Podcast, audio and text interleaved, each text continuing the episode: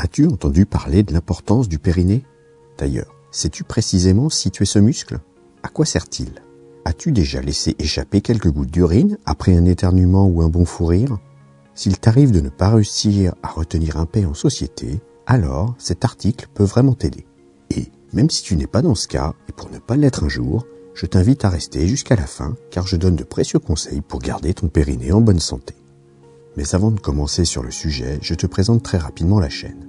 Bonjour à toi, tu es bien sur la chaîne Harmonie Décor. Cette chaîne est particulièrement destinée à ceux et celles qui ne seraient pas totalement satisfaits de leur sexualité, de celle de leur couple, ou qui auraient des problèmes dans leur vie à deux. Puisque tu es ici, je t'invite à t'abonner à la chaîne, mais également à la newsletter du site harmoniedécor.fr, harmoniedécor.toutattaché.fr, afin de recevoir chaque semaine des informations inédites sur l'article de fond du vendredi. Avant d'apprendre à préserver ton muscle du périnée, tu dois d'abord faire connaissance avec lui. Le périnée, plancher pelvien, est un muscle qui sert principalement dans le corps à obstruer l'os du bassin. Il est donc situé logiquement dans la partie inférieure de cet os en forme d'anneau. Il est formé de plusieurs segments.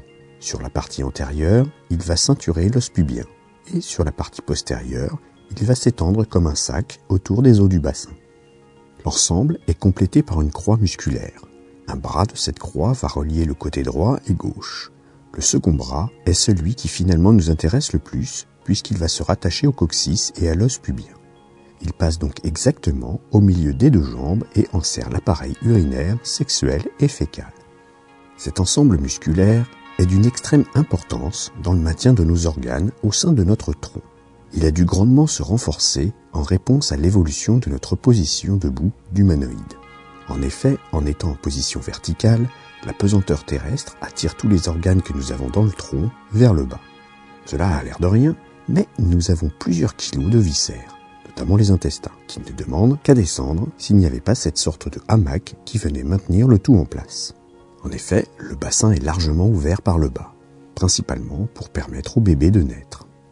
Le second rôle que tu vas trouver primordial est celui de pouvoir contrôler nos sphincters. Le périnée permet de mieux maîtriser l'ouverture et la fermeture de l'anus et de l'urètre. Il a donc une importance capitale dans nos relations sociales. Il nous autorise à paraître en société sans gêne. Le plancher pelvien a aussi une responsabilité bien précise pour chaque genre en matière sexuelle. Chez la femme, ce muscle qui enserre la partie basse du vagin va permettre en se relâchant la pénétration sans douleur. Ce muscle, s'il n'est pas bien contrôlé, rester tendu pendant les rapports et engendrer souffrance et inconfort. Pendant la pénétration, en maîtrisant les contractions de son périnée, la femme pourra ressentir plus de sensations. Cela lui permettra également d'en donner plus à son partenaire en resserrant l'entrée de son vagin autour du pénis. Cela sera en général très agréable pour le couple et permettra à chacun de mieux ressentir l'autre pendant l'acte. C'est totalement utile pour resserrer les liens au propre comme au figuré si je puis dire. Du côté de l'homme, le périnée a également une importance forte pour sa virilité. En effet, avoir un plancher pelvien en bonne santé facilite l'érection. Il permet en outre de la maintenir en resserrant les vaisseaux sanguins et en bloquant ainsi le sang dans l'organe. C'est donc un muscle primordial pour une érection tonique et de longue durée.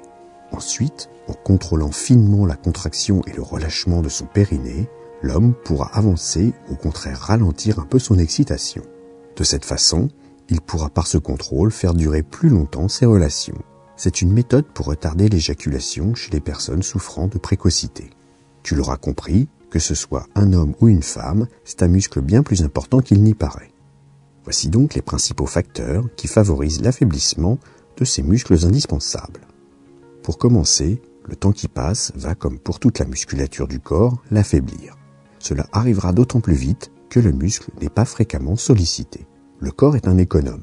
Dès qu'un organe n'est plus utilisé, il perd très rapidement de son efficacité. Par exemple, après l'immobilisation d'un membre pour une fracture, il est nécessaire de faire des exercices pour retrouver toute sa fonctionnalité. L'excès de poids est aussi un facteur qui va jouer sur la plasticité du périnée. C'est assez simple à comprendre. C'est une sorte de hamac qui retient tout ce qui se trouve au-dessus. Ainsi, plus il y aura de poids à maintenir et plus son travail sera difficile et aura tendance à le détendre de plus en plus. Malgré ce que tu pourrais en penser, faire du sport n'est pas toujours un cadeau pour ton périnée. En effet, certaines activités seraient même plutôt néfastes pour celui-ci.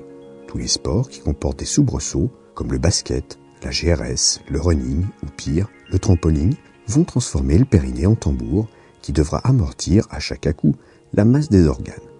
Il y a aussi les sports qui vont fortement solliciter la ceinture abdominale. Par exemple, la musculation, l'aviron, le rugby, principalement pour les amants du pack, faire souffrir le plancher pelvien. La liste ici n'est pas exhaustive.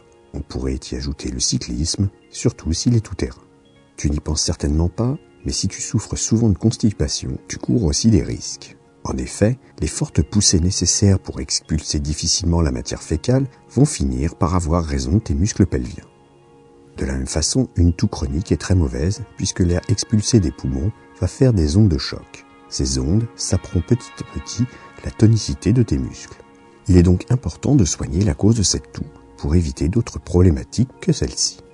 Pour finir, sur cette cause qui ne touche que les femmes, il y a bien sûr la grossesse et l'accouchement qui ont un effet dévastateur sur le périnée. Le poids du bébé, du liquide et des organes va représenter une charge pondérale de près de 10 kg. De plus, au moment de la naissance, la partie du muscle du périnée qui enserre le vagin subira une extension extrême. Cette extension présente le risque de faire céder certaines fibres et de le rendre moins élastique. Cependant, les femmes, après l'accouchement, sont souvent prévenues de cet inconfort et ont droit à des séances de rééducation du plancher pelvien. Les premiers signes d'un périnée qui commence à souffrir sérieusement vont souvent se trouver imprimés sur le coton de ta culotte. Lorsqu'après une toux ou un bon fou rire, ou encore après un effort, tu sens que quelques gouttes d'urine viennent à s'échapper, il est temps de t'alerter. De la même façon, si tu n'arrives plus à contrôler tes flatulences, que tu sois seul ou en société, il est plus que probable que ton plancher pelvien soit en souffrance. Cependant, rien n'est perdu et je vais t'indiquer des exercices pour le tonifier. Les incontinences gazeuses touchent à peu près 11% de la population, c'est dire si ce muscle est largement sous-estimé. Ensuite viennent les écoulements urinaires et enfin les fuites de matière fécale pour 5% de la population. Outre ces désagréments plus ou moins gênants, suivant la gravité de l'état des muscles, il existe une forme plus sévère d'effondrement pelvien.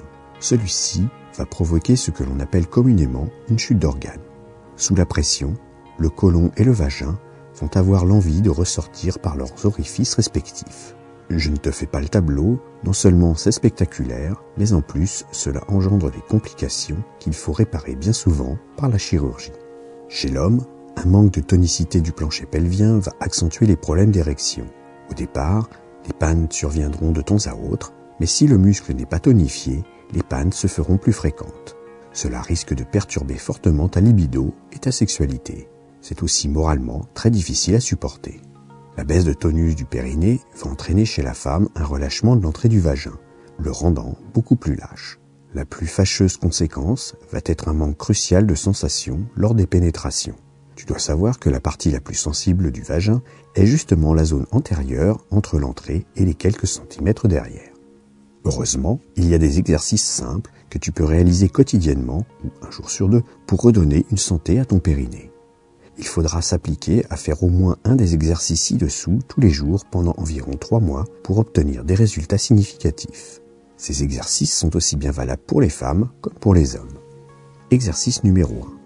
À faire en position allongée pour plus de facilité, mais il se pratique aussi dans la position debout ou assise. C'est très utile pour le faire en toute discrétion dans les transports en commun par exemple ou au volant de ta voiture. Contracter le périnée, comme lorsque tu te retiens d'uriner ou de lâcher un paix pendant 5 à 10 secondes. Au départ, commence par 5 secondes et augmente progressivement. Relâche doucement pendant le même temps qu'aura duré la contraction. Répète ensuite cette opération 15 fois. Exercice numéro 2. En position allongée sur le dos, jambes pliées et pieds à plat. Contracte le périnée puis appuie sur tes pieds pour soulever le bassin. Tiens 10 secondes ainsi. Relâche doucement en redescendant et en déroulant la colonne vertébrale cran par cran. Répète cette opération 15 fois. Exercice numéro 3. Il va falloir contracter ton périnée de façon progressive en faisant un cycle.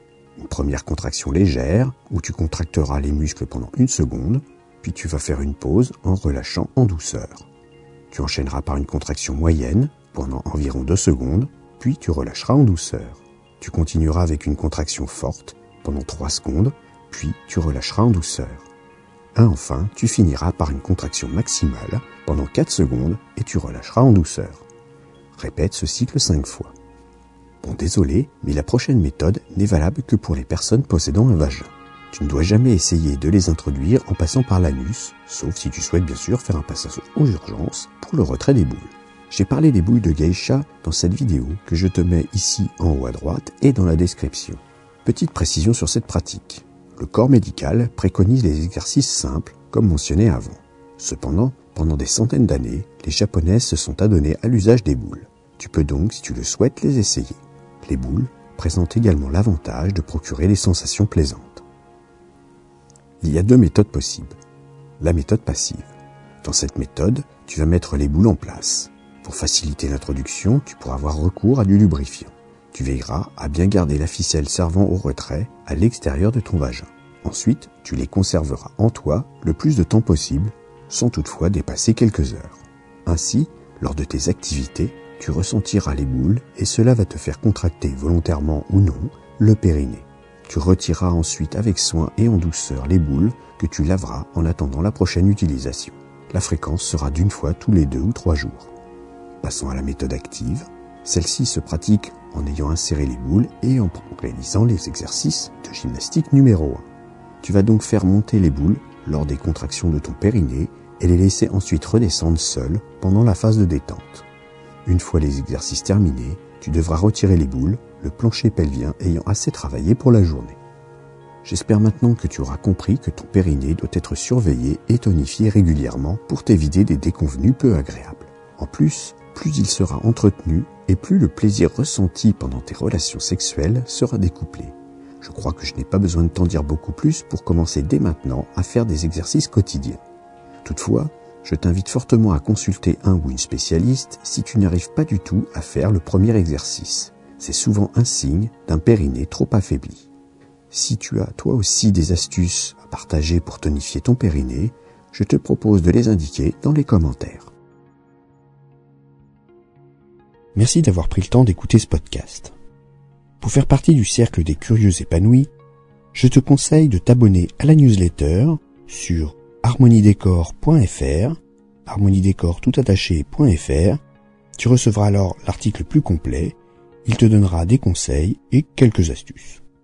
Au revoir.